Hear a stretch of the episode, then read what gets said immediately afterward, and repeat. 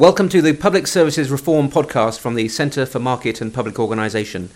My name is Ramesh Vaitilingam, and today I'm talking to Deborah Wilson about a research paper called What Parents Want School Preferences and School Choice.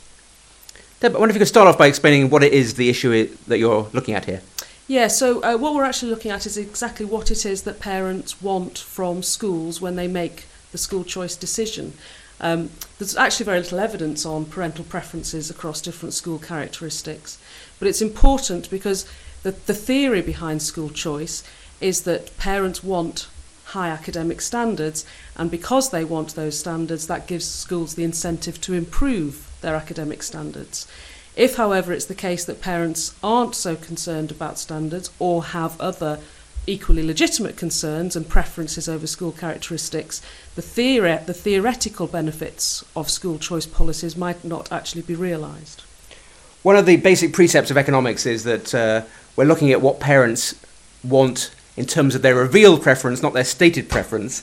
So these are the two things that you can look at. You can look at where the parents, what parents say they want, but what they actually do want.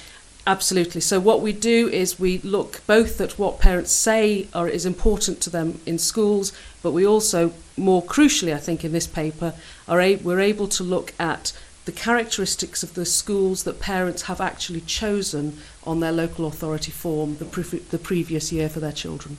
So can you explain exactly how about how you go about doing the research? Sure. So we've got um, a, a really good combination of data to do this. It's quantitative research. It's a nationally representative data set. We use the Millennium Cohort Study, um, which is children born around the millennium, and the third wave of that study was done in 2006, after children had started school.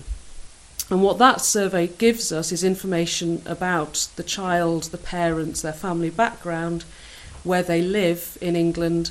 Um, but also, crucially, we have information about the schools that they put first, second, and third choices in their school choice form for the local authority the preceding year.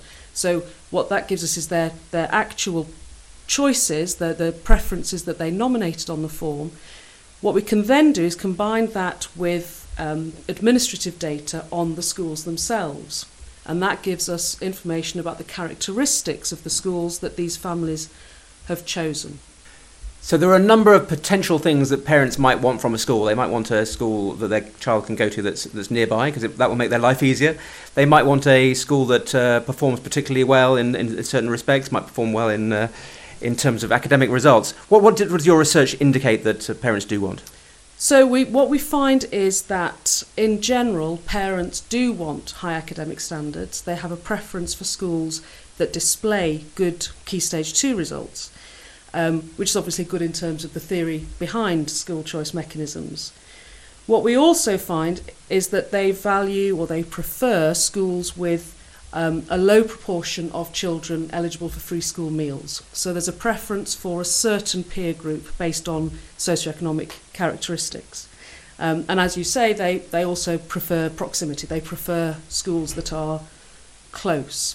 We also find that uh, parents are willing to trade off um, or proximity, but localness, if you like, against their preferences for other characteristics. So, for example, they are willing to travel further to gain entry to a higher attaining school.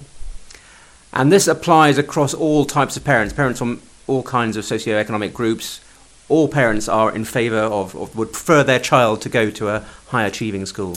Yes, so that's actually one of the, the key uh, findings of our research is that actually preferences are pretty similar across different family tri- types, across the income distribution.